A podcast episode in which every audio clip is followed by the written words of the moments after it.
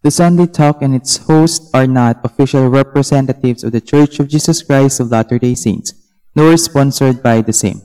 The individual views and opinions expressed by the guest and the host do not necessarily reflect the doctrines of the Church, unless otherwise quoted from church leaders and from the scriptures. Mga ka-share, ako po si Hana.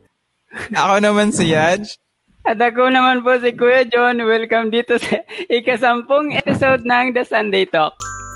Let us proceed sa ating discussion for tonight. Yan ay ang ikalawa sa Articles of Faith ng The Church of Jesus Christ of Latter-day Saints. Naalala ko talagang since primary, pinamemorize, na, pinamemorize ito sa amin. At ito ang we believe that men will be punished for their own sins and not for Adam's transgression. So, mga ka-share, let us welcome ang mga, or ang guest natin ngayong gabi, si Brother Jericho Viquera. Siya po ay nasa Toril First Ward in Davao West State ngayon. Ayan, so brother, kumusta po kayo? Ah, mabuti naman. Hello po sa lahat. Magandang gabi. Sige po. So, uh, we are glad na nandito ka po ngayon. Unahin na namin yung pasasalamat sa pag accept mo ng invitation to be our guest for tonight. Simulan na natin ito. Re- ready ka na, brother? So, Ready na. discussion natin, opo. Na nalaman po namin kay ah, Sister Ivy na kinakabahan ka daw Medyo, sa assignment na ito. may talent fee naman raw eh, so nawala yung kaba ko. Ah, Ivy. sige, ya, Ah. i- Ivy, si Ivy po ba ang nag-mention sa inyo? So, Siya ibig sabihin yung, siya po ang ah, nag-commit. Siya ang magbabayad. Okay. Sige, brother Jericho, unahin natin. ah, isang clarification muna kasi yung topic natin is about the original sin. Yung ah, clarification tungkol sa second articles of faith na we believe that man will be punished for their own sins and not for Adam's transgression. So yung tanong, yung first question is, is the transgression of Adam and Eve a good thing or a bad thing and why? Unahin ko siguro, pwede ako mag-comment dun sa dalawang bagay na tanong. Yung good thing tsaka bad thing. Unahin ko yung bad thing, no? Ah, eto, way back nung nasa school pa ako, no? Na elementary days. Syempre, meron, if you remember, may mga religion class ah, sa elementary. So, sa naalala ko, na, na natutunan ko is, ah, natatat natatatak sa isip ng bawat isa sa atin na baga masama yung nangyari no na pagkakamali or pagkakasala ni Adan at ni Eva. No, dahil bakit nila kinain yung pinagbabawal na prutas? Kaya ngayon yung nabanggit ni yung tanong kanina kung baby pa tayo is meron na tayong kasalanan, 'di ba? So yun yung natatak no sa isip ng bawat isa sa atin. Pero ah, during no, sa pag-grow ko sa sa church uh, and then primary days, uh, primary days din hanggang sa naging youth, no, unti-unti po siya na na-explain. So that bad thing na sinasabi turns out to be a good thing pala no, para sa ating lahat. Uh, it's a it's a good thing kasi if hindi siya nangyari yung transgression na yun, no, ah wala itong unang-una wala itong Sunday talk ngayon no?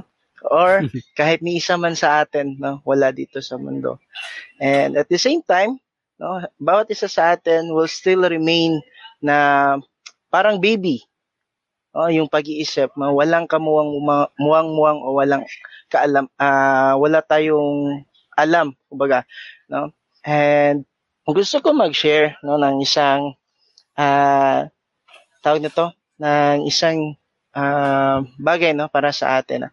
Kung halimbawa no yung kagaya na sinasabi na it is the fruit of the tree it's a fruit of ah, good knowledge no na wisdom na para sa good and evil for kaalaman sorry so kung hindi yun siya ipinartake ni Adan at ni Eva how will they know Ah, how will they know na merong plano yung Diyos para sa atin.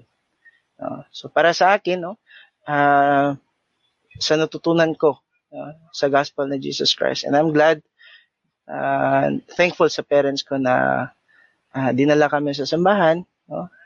at naunawaan namin tungkol sa plano ng, ng ating Ama sa Langit para sa ating lahat. So it is a good thing na uh, it was taught no, sa atin about that plan ni Heavenly Father. Ayun, salamat Brother Jericho. It is clear po mga ka-share ha. Stop believing and stop blaming sina Adam and Eve kung bakit ganito yung situation natin. It has to happen. Siguro i-discuss natin yan mamaya. Mhm.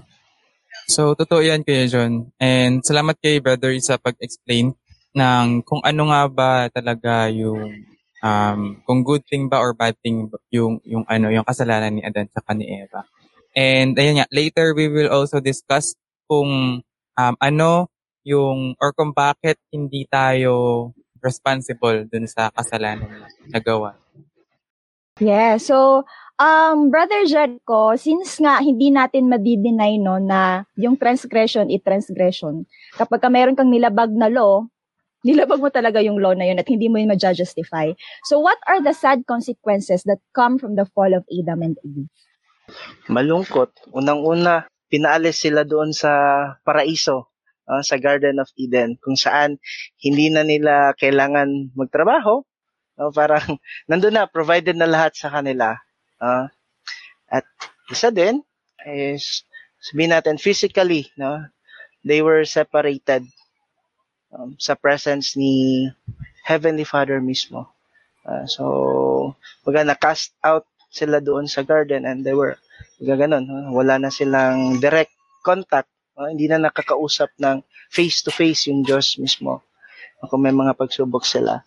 And I want to share no, yung sa sa Pearl of Great Price uh, sa Book of Moses. No, yung isa sa mga sad consequence pero I don't think it's a sad consequence no pero siguro para sa karamihan no na it was stated there. Gusto kong i-quote ha. Open ko yung ano, kodigo ko. Sa Book of Moses, sa verse, verse, uh, chapter 4. Uh, and then, verses, ano siya, verses 22 hanggang 25. So, gusto ko na lang i-emphasize kung ano yung mga sinabi doon. Uh, so, sinabi ng Diyos, una-una doon sa kay Eve, No? Sinabi siya doon na I will greatly multiply thy sorrow and thy conception. In sorrow thou shalt bring forth children, and thy desire shall be to thy husband, and he shall rule over thee. He shall rule over thee. So, no, yung nauna no yung sa mga kababaihan, no, na ma-feel nila, maka-feel sila ng sorrow or uh, no na yung mahirap lalo na yung time na manganganak sila no? Nabanggit dito no, so totoo pala yun no? Isa pala yun sa mga consequences ano? Kailangan nilang dumaan doon. And then kailangan nila na mag, mag yung kanilang husband ang magiging ruler sa kanila. So uh, pero hindi naman ganun ang sitwasyon no, sa atin uh, sa amin sa bahay kasi parang baliktad yata no sa amin mag-asawa. Joke lang. Nanonood pa naman ngayon. okay, so yung pangalawa is yun naman kay Adam. No? Ang sinabi niya, Because thou hast hearkened unto the voice of thy wife, and hast eaten of the fruit of the tree, of which I commanded thee, saying, Thou shalt not eat of it. Cursed shall be the ground for thy sake. In sorrow shalt thou eat of it all the days of thy life. By the sweat of thy face shalt thou eat bread, until thou shalt return unto the ground, for thou shalt surely die.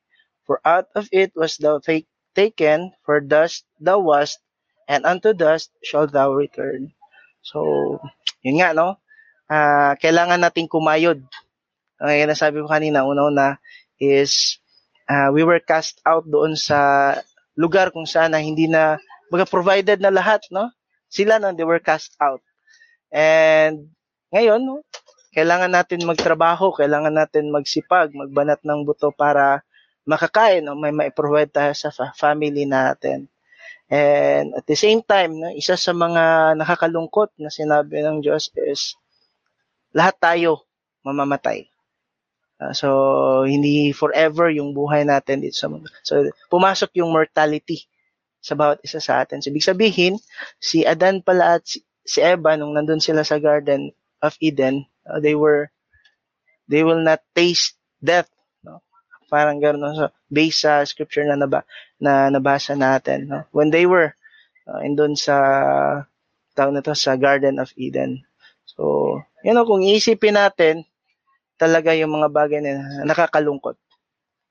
Uh, na kailangan nating maghirap, kailangan natin dumanas ng uh, tawag nito, kalungkutan. No? Kaya siguro sinasabi ng karamihan na bakit ba nila kinain yung mansanas. Pero hindi naman po literal na mansanas yun. Yun lang po.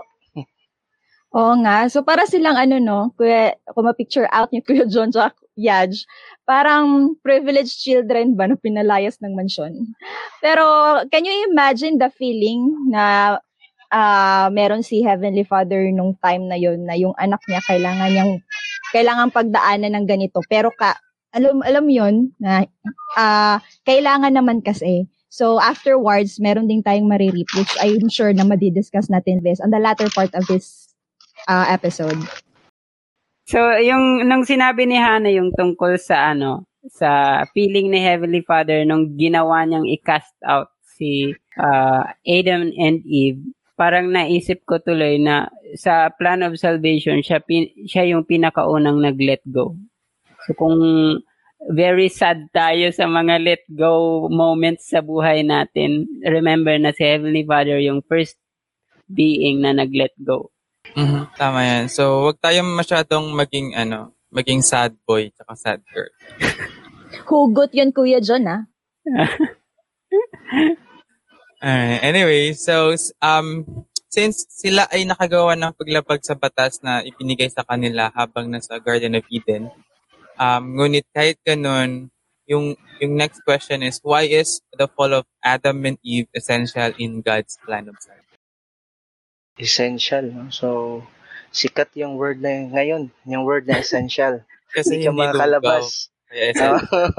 Sige. So, yung pangatlong tanong, uh, why is the fall? Paano nga ba siya essential? Joke. Hindi, so, before no, um, ma-share ko lang, before tayo, no, before na-create, before the creation, no, there was a council in heaven. And namili ang Diyos ng kung sino ang uh, magiging, sabihin natin, magiging tagapagligtas uh, or magiging redemptor natin ng bawat isa sa atin. And then, Jesus Christ was chosen. Uh, he presented himself and then uh, because of his presentation, no, sabihin natin ano yung kanyang desire na uh, para sa lahat no, na magkaroon tayo ng agency, no? Uh, siya yung napili na Heavenly Father para magiging redem uh, magiging tagapagligtas about isa sa atin. So, having a knowledge about the plan of salvation, nagiging napakahalaga nung fall ni Adam at ni Eve. Kasi alam natin na merong isang uh, isang nilalang or isang katauhan ba matatawag sa kanya na gustong sirain yung plano ni Heavenly Father para sa ating lahat.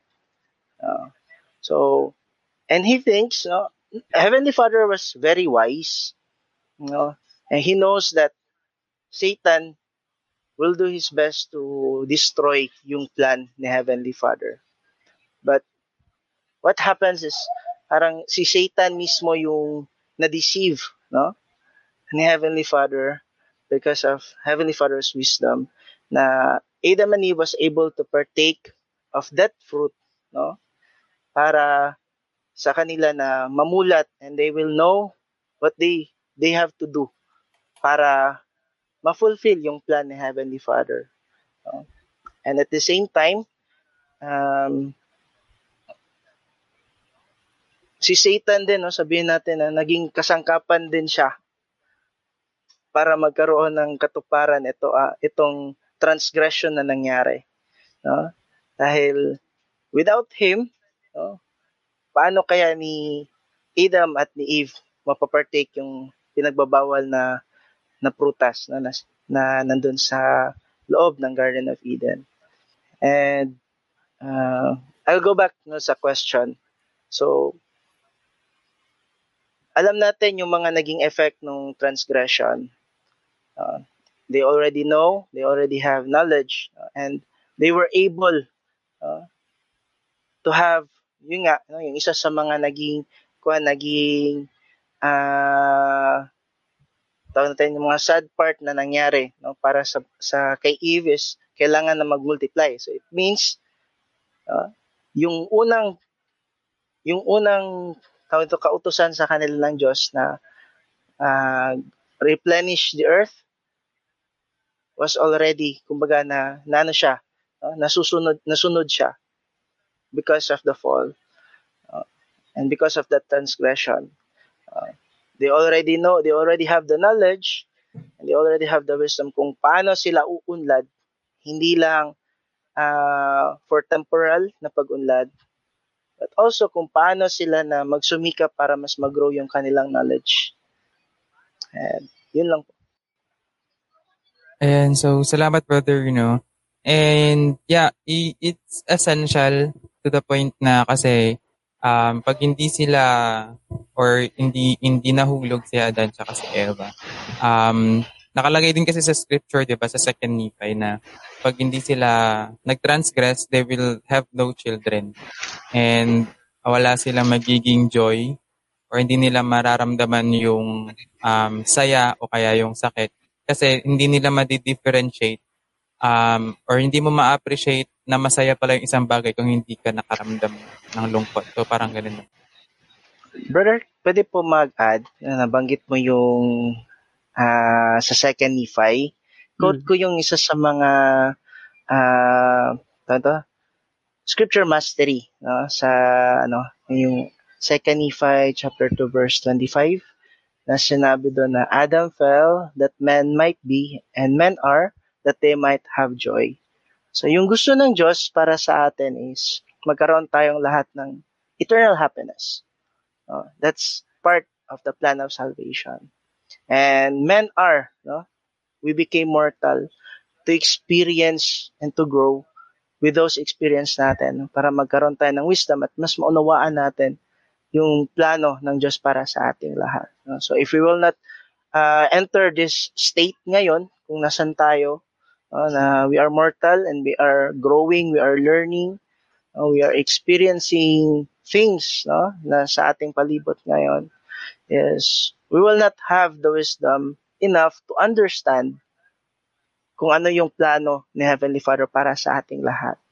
Uh, and hindi natin mas mauunawaan kung paano tayo makakabalik sa presence nila uh, someday.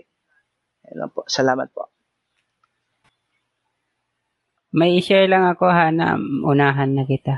Doon sa Moses 5 verse 11, ang tanging line ni Eve sa, sa lahat ng scriptures, ito lang yung line niya pero it contains a lot of uh, appreciation sa nangyari and sa sa atonement din. Sabi niya, And Eve his wife heard all these things and was glad, saying, Were it not for our transgression, we never should have had seed and never should have known good and evil, and the joy of our redemption and the eternal life which God giveth unto all the obedient. So, it is very essential and na-realize yun mismo ni Eve.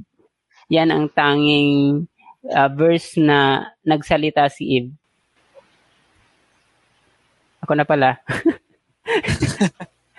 Inihintay ko si Hana. Akala ko may sasabihin po si Hana. Wala na, Hana. May ginagawa kasi po si Hana. Uh, sal- salamat, Hana, sa iyong ginagawa. Sige po. Sabi sa Articles of Faith, Brother Jericho, sa um, verse 2 nga, that we will be punished for our own sins how is it that us being responsible for our for our own sins is right? How is it called fair? Ayun. So, balikan ko po yung nabanggit ko kanina regarding sa ating ah, Savior or tagapagligtas. All of, mga sa lahat po na naunawaan ko about sa gospel ni Jesus Christ, yung atonement ni Jesus Christ was made para po bayaran o sabihin natin na burahin yung mga kasalanan na nangyari sa mundo bago pa man tayong lahat isilang. Uh, So, yun po, eh, kaya nabanggit ko kanina na it's a good thing that ah yung sabihin natin, no, yung transgression na nangyari, kasi yung transgression na is hindi naman natin na carry over yung kasalanan no, ng mga first parents natin. Ah, hindi natin yun siya nadala. Ah, hindi natin yung dala-dala na sabihin natin na hindi ka pa ipinapanganak, makasalanan ka na. Ah, so sabihin natin, no, kung ako, sabi ko, hindi naman siguro fair. Wala pa nga akong ginagawa, nagkamali na ako. Ah, so, eh, yung question naman, nabalikan ko yung question na how is it that us being responsible, no, it is very fair para sa atin. Kasi meron tayo, binigyan tayo ng Diyos, no, isa sa mga binigay ng Diyos sa atin no, before we were born dito sa mundo is yung kalayaang pumili. No? We already have yung tatawag na free agency. No? Na piliin natin kung ano yung tama o pipiliin ba natin kung ano yung mali. No? And with that agency, no, dun sa nangyari kay Adan at kay Eva, no, sa Garden of Eden, they were able to use that agency that was given to them. And the same thing sa atin ngayon, no? we are given yung gospel ni Jesus Christ. We are taught ng mga principles sa gospel ni Jesus Christ. And we know no, the consequences. We know kung ano yung mga blessings na nakaprepare para sa atin. So, we have, we are given no, the responsibility sa bawat isa sa atin na, kumbaga, responsibilidad, responsibilidad natin kung ano yung susundin natin. So, kung nagkamali tayo, it is very right lang, no? Na tayo yung magte-take sa effect nun ng pagkakamali natin, ng pagkakasala natin. Kasi nga, we are given the free the freedom no to choose. And hindi naman na sinabi natin na ah, freedom to choose is sabihin natin ay hindi ko naman alam 'yun. Na mali pala 'yon. No? Ever since sabi masasabi ko na simula pagkabata no yung mga parents natin that was their responsibility na tinuturuan tayo kung ano yung tama at mali. Hanggang sa lumalaki tayo, no, hindi natin masasabi na hindi natin alam kung ano yung tama at kung ano yung mali. Uh, aside sa free agency, we're given na binigyan tayo ng kaalaman uh, ng Diyos. Uh, hindi natin masasabi, ay mangmang ako, ay wala akong alam. Kasi ginawa tayo ng Diyos base sa kanyang, kumbaga, sa kanyang image. Hindi lang ibig sabihin yung itsura. Kung hindi sa kanyang katangian, at sa kung anong meron siya na kaalaman. It is up to us kung paano natin ino-nourish o ino-nurture yung kaalaman o yung imahe ng Diyos na ipinagkaloob niya sa atin. Uh, and for me, no, yun nga, uh, responsibility natin ang ating mga ginagawa. At the same time, uh, yung mga mahal natin sa buhay o kahit yung ibang tao, they are also our responsibility. Yung responsibility naman natin sa kanila is i-remind sila at i-guide at tulungan sila na maunawaan kung ano yung gusto ng Diyos na ipagawa sa kanila. Ayun, Yun lang. hindi in, in in a sense nga naman, hindi, hindi nga naman fair. Kung halimbawa, ako may ginawang kasalanan, paparusaan yung tatay ko, siya yung ikukulong. Hindi hindi rin naman ano.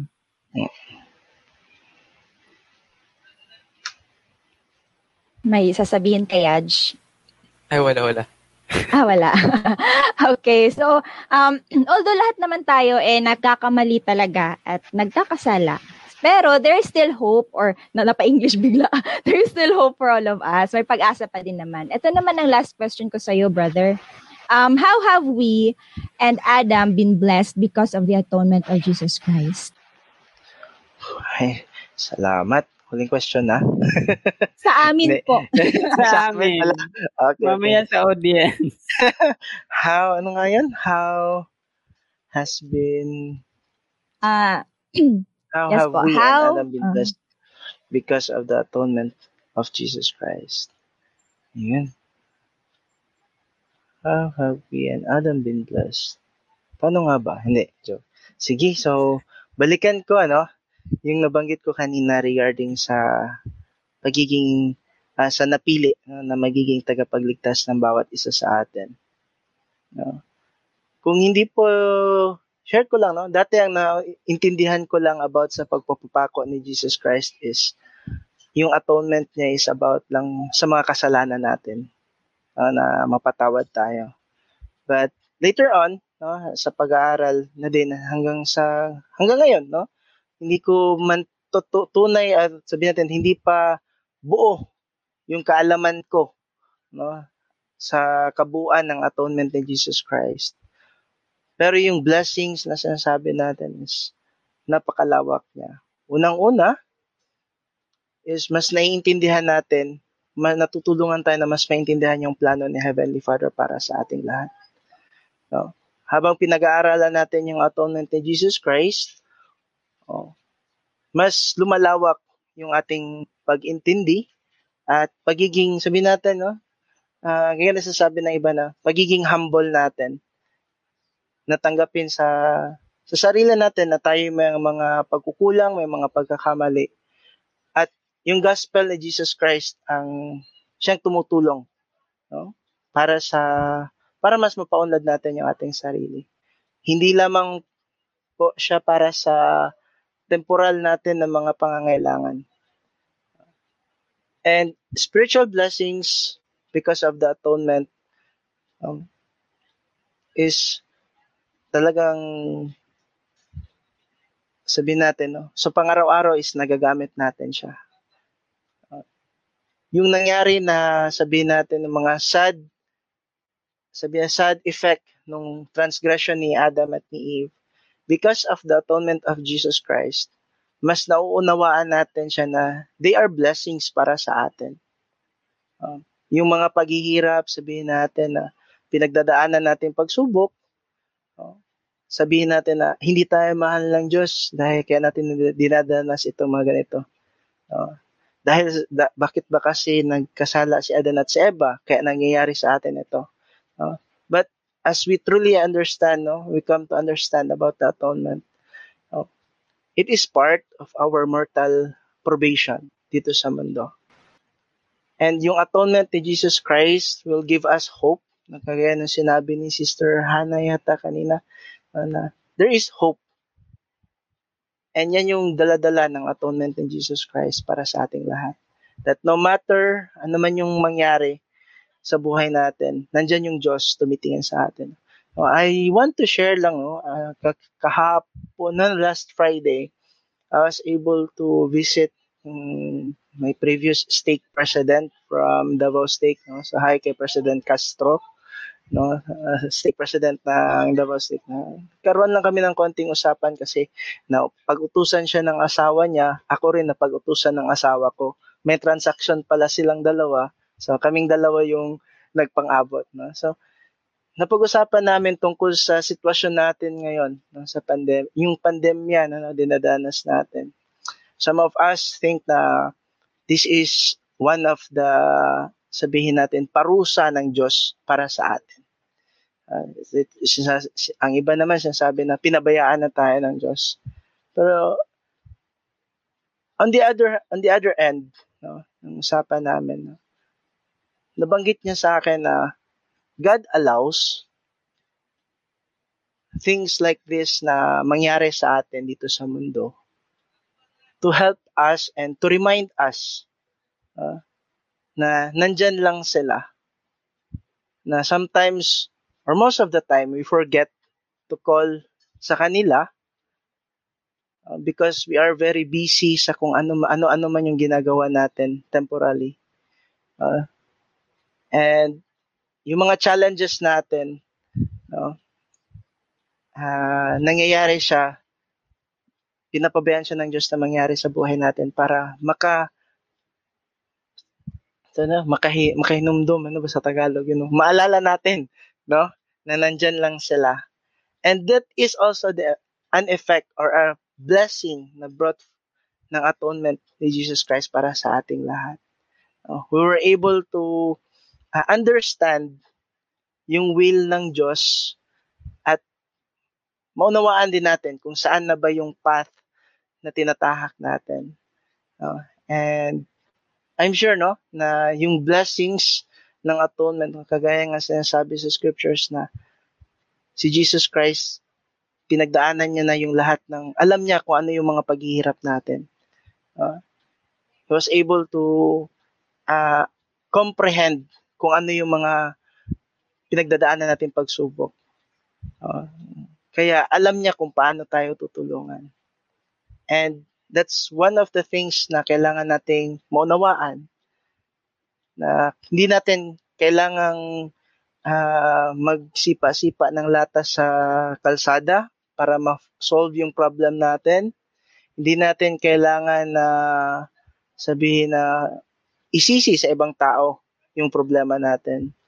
But wag na pero wag nating kalimutan na tumingin, tumingala sa taas. Wag naman yung kuan yung parang kumakausap, nakatingala ka pero may kinakausap ka baka may makikita sa iyo. No? So mapagkamalan kang ano, yun lang. No? Tumingin, tumingala or sabihin natin, no? kneel down. Uh, bow down our heads and maga magdasal.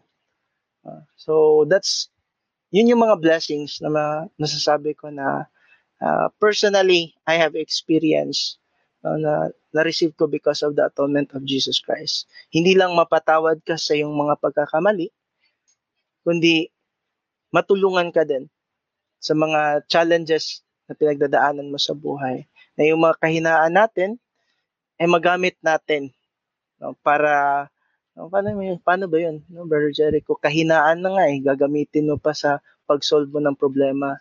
Uh, pero, on the other end, no, yung kahinaan natin will become our strength kapag nakinig tayo o inunawa natin yung plano ng Diyos para sa ating lahat. Yun lang po. Yes, napaka, napakagandang sagot, Brother Jericho, and I totally agree with that. Um, if I may add lang din, ano, uh, kasi madaming nagtatanong eh, um, na, na, nakikita kasi talaga yung sa scriptures na yung pagkakamali nila Adam and Eve, eh, meron talagang domino effect. Diba? Parang naging string yun siya na kung ano yung naging pagkakamali nila eh, hindi ko alam ano ano ang tama na term sa Tagalog ko yan, nilatay, nilatay ba? Sa ilahang mga sa sa descendants ni Adam and Eve. And, and the beautiful thing about the atonement of Jesus Christ is that nung nangyari yon for that one moment lang, nabura ang lahat ng yun. 'Di ba? Na nangyari nang nangyari yung atonement, hindi na tayo naging responsible for the mistake na nangyari ah, na nagawa nila Adam and Eve. If I'm using the correct term, tama ba Kuya John? Correct me if I'm using the, the wrong term or ano. Hindi hindi ako magaling sa mga terminologies, mga ka-share. Sa tingin ko naman. no, nung ano, nung, nung nag, na-fall kasi si Adam and Eve, na-introduce sa atin yung dalawang klase ng death, di ba? Yung physical and spiritual death. So, dahil sa atonement ni Jesus Christ, it has been resolved. So, doon sabi ni Brother Jericho, ang na-carry on natin is hindi yung transgression ni Adam, kundi yung consequence ng transgression ni Adam yung yung hard yung hardship na meron tayo, yung life na meron tayo, yun yung mga consequences na naman natin but though it has it has good things, it has bad things. May may may negative and positive effect. Pero these are all essential. Ayan, so tama yan. And um, isipin natin if hindi sila ano um, yung because of the consequences, consequences din, um, mag-grow din tayo bilang hmm. bilang as as human. So kung kung wala yon, we will not experience din kung paano natin may improve yung mga sarili natin and to prepare ourselves to um, again um, meet our Heavenly Father in Jesus Christ. So, it is really essential. And tama nga yung mga sinabi na, mga diniscuss kanina na um, yung sinabi ni Kuya John na, na, na manan lang natin or we are only suffering those consequences. Pero yung mga consequences na yun um, will have in in ano in in the long run will have a good effect sa atin kasi Mm. um, we are proving to our Heavenly Father that we are worthy again na umalis sa Kanya. Ayun, may mga ah, bago tayo mag-end, Brother Jericho, meron tayong mga question. Yaj. Ah, ah, so, um, may mga nakita ako dito na questions and try po natin, Brother Jericho, na sagutin um, Okay. yung mga question na ito galing sa mga audience natin sa sa Facebook Live. And you can answer it to the best your knowledge at kung hindi po natin alam ang sagot, okay lang naman. Nandiyan naman si Kuya John. Si Hana po, may kodigo siya. Ayun. Ayan, sa first question na meron dito ay um, Uy, familiar siya. Brother Malyan. US Mundo Maleari. How can an eternal perspective of fall helps us better understand Adam and Eve's act? How can an eternal, eternal perspective? Sige, balikan ko yung sinabi ni Kuya John, na Brother John kanina, na namana natin hindi yung kasalanan, kundi hindi yung consequences. So, sabihin natin no, na consequences ng transgression ni Adam at ni Eve na, na, na nasa atin ngayon, na, na kumbaga sa mundo ngayon, oh, sabihin natin na we were kumbaga naghihirap na sabihin natin sa buhay. But yung ating pag-unawa sa gospel ni Jesus Christ, especially yung kanyang atonement, ito yung masasabi ko na isa sa mga napakagandang ah kumbaga pinakasimple na dapat natin na ah, maunawaan or maintindihan. Ay, sabihin na, yung makukuha ko sa question na eternal perspective is about kung gaano ba ka kala, sabihin gaano ba natin naintindihan yung atonement ni Jesus Christ? Kasi doon masasagot, yung atonement ni Jesus Christ mismo yung sagot para mas maintindihan natin yung naging action o naging ah tawag na to, naging desisyon ni Adan at ni Eva dun sa pagpartake no, ng forbidden fruit. At the same time, uh, yung atonement since it is the center ng gospel ni Jesus Christ, we will know about, or we will have a better understanding about free agency uh, about isa sa atin.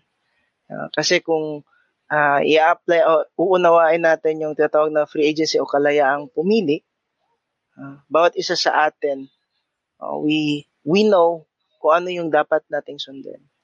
So, we already chose no, as members or disciples of Jesus Christ. We already follow no, si Jesus Christ. Already, kumbaga nag-covenant na tayo. You made, we made a covenant to follow our Savior. No? And uh, yung nangyari na transgression, as we, kumbaga, do our best to comprehend uh, yung nangyari na yun, it is really an essential part nung plan of salvation. You know, isa siya sa mga, uh, kumbaga sabihin natin sa isang puzzle, no, kung wala siya, hindi mabubuo yung picture o yung nandun sa puzzle na yun, kung ano yung gustong i- ipakita ng puzzle na yun. No? And, uh, you know, uh, yung gospel mismo ang magtuturo sa atin, ang magpapaintindi sa atin na hindi hindi isang malaking baga hindi isang malaking uh, pagkakamali yung ginawa ni Adan at ni Eva. No? Kundi it was, sabi, gaya na na hindi yun siya kasalanan, but it was a transgression no? na nangyari. But since it has consequences, and we were given naman yung tools na kailangan natin para mag-survive dun sa mga consequences na yan. So we have to Baga, nasa sa atin pa rin yung decision if we will follow kung ano yung tinuro sa atin ng Diyos. Yun lang. Oo. Naalala ko tuloy si Brother Elmer kasi nandito. Tatay, ah, nung nagtuturo kami, nakasama ko yan si tatay sa seminary. Ah, naituro namin, tam, correct me tay, yung, yung fall of Adam is isa sa tatlong pillars of the plan of salvation. Yung creation, fall, and atonement. So, itong tatlong ito, kung wala ito, is wala yung plan of salvation. Kung may creation, tapos wala namang fall, hanggang creation lang, hanggang doon lang, stagnant yung ano, magiging void yung plan. Tapos merong fall, pero walang atonement, ah, void pa rin. So these are three essential elements na kailangan for the success ng plan of salvation ni Heavenly Father. Yes, at gusto ko lang din i-ano, Kuya John, no, na gusto, nagustuhan ko yung sinabi ni Brother Jericho na we were we are given the tools to survive. So Hmm. you will know na hindi ka pina, hindi tayo pinabayaan mga ka-share. We, we have all the resources that we need. Kailangan lang natin na makita yon, ipagdasal natin para makita natin yung yung tools na pinrepair sa atin to survive this journey. Yeah, right. Yeah, right. yan, sabi ko. You're right. You're Ito yung, ito yung next question Ang social from nun, eh, Brother C. Kay Brother Malyari, thank you po sa iyong question. How can we teach to others the doctrine of the fall using the Bible only? Yun. How can we teach the others the doctrine of the fall using the Bible only? Um, paano ko ba yan ikupan? Bible. So kung Bible lang yung, ma- balikan ko ha, way back sa mission is, kung Bible lang yung ginagamit natin sa pagtuturo, uh, I, I remember, nakalimutan ko sino nagsabi nun, pero it was one of the mission leaders namin sa mission. Kung Bible lang yung gagamitin natin sa pagtuturo, about sa gospel na Jesus Christ, it was just like, nagbigay ka lang ng ah, kanin tsaka konting ulam, pero wala yung dessert. Parang ganun. Ah, so, and as members of the Church of Jesus Christ of Latter-day Saints, kasi na using the Bible as our tool, hindi naman sasabi na mali, no? Yung yung Bible na gamitin sa pagtuturo. But somehow, uh, sa akin, na personal experience ko, if we use the Bible to teach, uh, or baga ituro yung doctrine no, ni Jesus Christ, especially yung about sa plan of salvation, we we know na uh, hindi siya uh, kumbaga na-explain no, ng buo uh, yung about uh, sa sa gospel as a plan of salvation. And that is why uh, I will go back no sa missionary lessons natin na we are encouraged uh, to testify and share about the Book of Mormon. Uh, kasi nandun yung kabuuan ng gospel ni Jesus Christ. Uh, and at the same time, kung sabihin natin na magtuturo tayo na using only the Bible, uh, testifying about the truthfulness of the gospel, uh, the fullness of the gospel of Jesus Christ, does not contain, does not only contain uh, inside sa Bible. And kasi kung Bible, mahulog kasi, no, may experience ako niya na Bible ginamit ng missionary na nagturo, nagkaroon sila ng parang ano na, arguments na, or something natin na, bashing na, yung tinatawag natin, no, uh, na discussion. Hindi na siya naging discussion. Uh, and one thing na siguro masabi ko is, I usually share, or most of the time, uh, I share about uh, pag sinabi natin yung gospel of Jesus Christ, I share using uh, the Bible together with uh, the other standard works, uh, the Pearl of Great Price, the Book of Mormon, and as well as the Doctrine and Covenants. And kung i-insist ng kausap natin na uh, Bible lang ang gamitin, oh, so masasabi ko na okay, hindi hindi you don't want to learn about the doctrine. Uh, you just want to baga, makipag-usap about sa Bible. Uh, so, uh, pero as as far as I, sa akin, no, sa exp- personal experience, uh, I share the doctrine and share the gospel of Jesus Christ using not only the Bible, but most of the time I use uh, the Book of Mormon to share no, yung doctrine ni Jesus Christ, yung gospel ni Jesus Christ, especially yung pag-explain about sa plan of salvation. Yun lang po. Hmm, there's there's nothing bad though sa paggamit mo ng Bible kasi maraming sources doon pero uh, brother Sid kung ikaw yung nasa situation it is best na familiar ka sa mga gagamitin mong verses to explain it. Yes, um, totoo yan. And um, para sa akin din, mas ano kasi, kapag ginamit mo yung both yung scriptures, like yung yung Old Testament and then yung yung Book of Mormon, mas maintindihan mo kung ano talaga yung yung fall. Kasi um as I, as I scroll dun sa sa part na yun sa Bible, hindi siya masyadong detailed although nasabi dun yung fall ni Adam and Eve. Sa Book of Mormon kasi um sinuplayan niya kung ano yung kulang dun sa sa Bible. It was well explained kung bakit ganito, bakit ganyan. So although yung yung story na to talaga was originated or I mean um ako din dati nung nung bata pa lang ako, sa Bible ko din nalaman yung tungkol kay Adan at kay Eva. Pero yun lang yung alam ko na nagkasala sila and um, they are cast out sa, sa Garden of Eden. Pero when I read the Book of Mormon, um, nalaman ko kung bakit. Like, ano yung mga bagay na, na nangyari or ano yung mga blessings din um, because of the fall of Adam. Salamat Brother Sid sa iyong tanong. Si Brother Sid every Sunday and lagi siyang nag-share ng ating live. Salamat Brother Sid sa patuloy isang avid na audience natin. At siya din yung ano kuya John, no? Yung pang beauty queen ang mga tanong. Medyo, uh, speaking of pang beauty queen na tanong, uh, yung question ni Sister Adessa ay hindi ko kayang sagutin. Tulungan niyo ako. Brother Jericho. Sige, so, uh, ano yung question niya nga? What is, ah, Ito the ba? difference between sin and transgression. Hindi ko alam yan. Ah, halongkatin ko muna yung ano ko ha.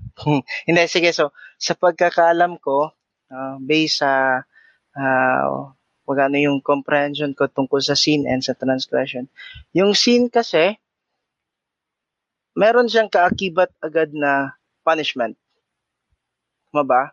Uh, just like when yung baga para siyang sabihin natin uh, ginawa siyang uh, literal siya na ginawa siyang commandment or kautusan. No? Tapos sinuway mo siya. And then meron siya kaakibat anyway, ang transgression meron naman din siyang kaakibat na uh, consequences. Kaya lang yung sin is judgment yung kaakibat niya kapag nagka nakakommit ka ng kasalanan. Uh, so we you will be judged. And then transgression is sa pagkakaintindi ko is consequences ang magiging bunga niya.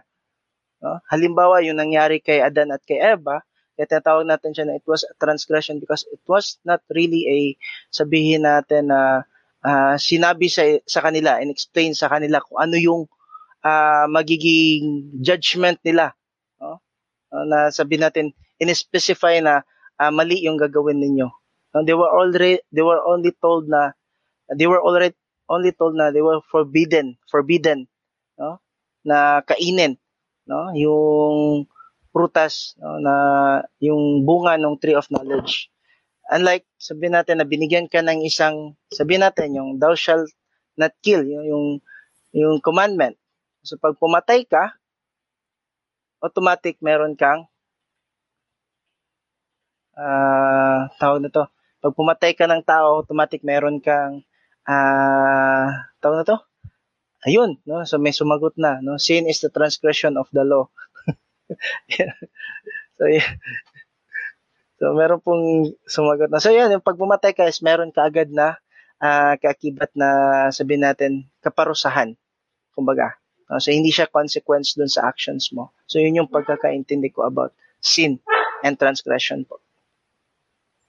Mm. Yes. Salamat Tatay Elmer sa binahagi niyo pong ah, idea. If I may help din ano, um sa akin din transgression kasi is parang you have a specific law na talagang intentionally uh, vina- nag-violate ka for that specific law. Kasi we all sin in different ways eh. It could be unintentional, it could be intentional. But that could still be called sin kahit na hindi yun siya intentional. But with transgression, you really violate um, a specific law na binigay. If that would help. Sana nakakatulong kami, Sister Adesa. Maganda yung tanong mo, though. No, nakaka, para maklear nga lang yung bit, yung ano. Yan yung Yung mga tanong ng po yan na mapapagoogle ka. Ayan, totoo yan. And may, nakita ko dito, isang commentary ni Elder Dallin H. Ox. Sabi niya, um, Elder Dallin H. Ox explained the difference between sin and transgression. The contrast between a sin and a transgression reminds us of the careful wording in the second article of faith. We believe that men will be punished for their own sins and not for Adam's transgression. It also echoes a familiar distinction in the law. Some acts like murder or crimes because they are inherently wrong. Other acts like operating without a license are, are crimes only because they because they are le- legally prohibited. Under these distinctions, the act that produced the fall was not a sin, inherently wrong, but a transgression. Wrong because it was formally prohibited. These words are not always used to denote something different, but this distinct seems meaningful in the circumstances of the fall. Yes, kasi po. sinabi na sa kanila, 'di ba? It was formally prohibited to them na hindi, wag mong gawin, pero ginawa pa rin. So, it was called the transgression. Tapos, si Sister Adesa, alam niya naman pala, tinanong pa na sa akin, nahirapan tuloy ako. Salamat, mo kami. Sabi niya, ah, thank you. My take on this was because Adam and Eve at the time knew no sin. So it was transgression. Tapos tawa siya. May ganun. Script. Sabi ni. Bishop, sabi ni Bishop Torres, anything against that which is inherently and morally right is sin. Ang lalalim ng mga sagot. Oo Ang lalim ng tanong, malalim din mga sagot. Ano yung shinare ni Sister Janet? Ang haba ng shinare niya. Ito. Oo. Sabi niya, we are blessed of the atonement of Jesus Christ because Heavenly Father is mindful of us. He let us to come in this earth and to, exper- I mean, to, to experience and exercise our agency. He gives Jesus Christ to atone for our sins and Jesus Christ prepare a way for us on how we can go back in the presence of our Heavenly Father. Ayun po. Um, mga ka-share, salamat sa iyong pagsubaybay sa gabing ito. Maraming salamat din, Brother Jericho, sa pagpapaunlak ng aming invitation for tonight, sa pag-guest sa amin. Sabi, mahirapan daw. Di naman. Ang galing-galing sumagot eh. Oo nga. Di ba? Mm. Anyway, yon. Um, maraming salamat din mga ka-share, of course, sa patuloy na pagsubaybay sa aming show. Marami kaming natutunan sa iyo, Brother Jericho, and I'm sure yung mga ah, viewers din natin tonight ay marami ding natutunan at talagang nasagot. Sana naman ay nasagot namin ang inyong mga katanungan, mga ka-share. Maraming salamat. At mga ka-share, samahan nyo kami muli para makinig, magmasid at magbahagi. Next Sunday dito sa The Sunday Talk.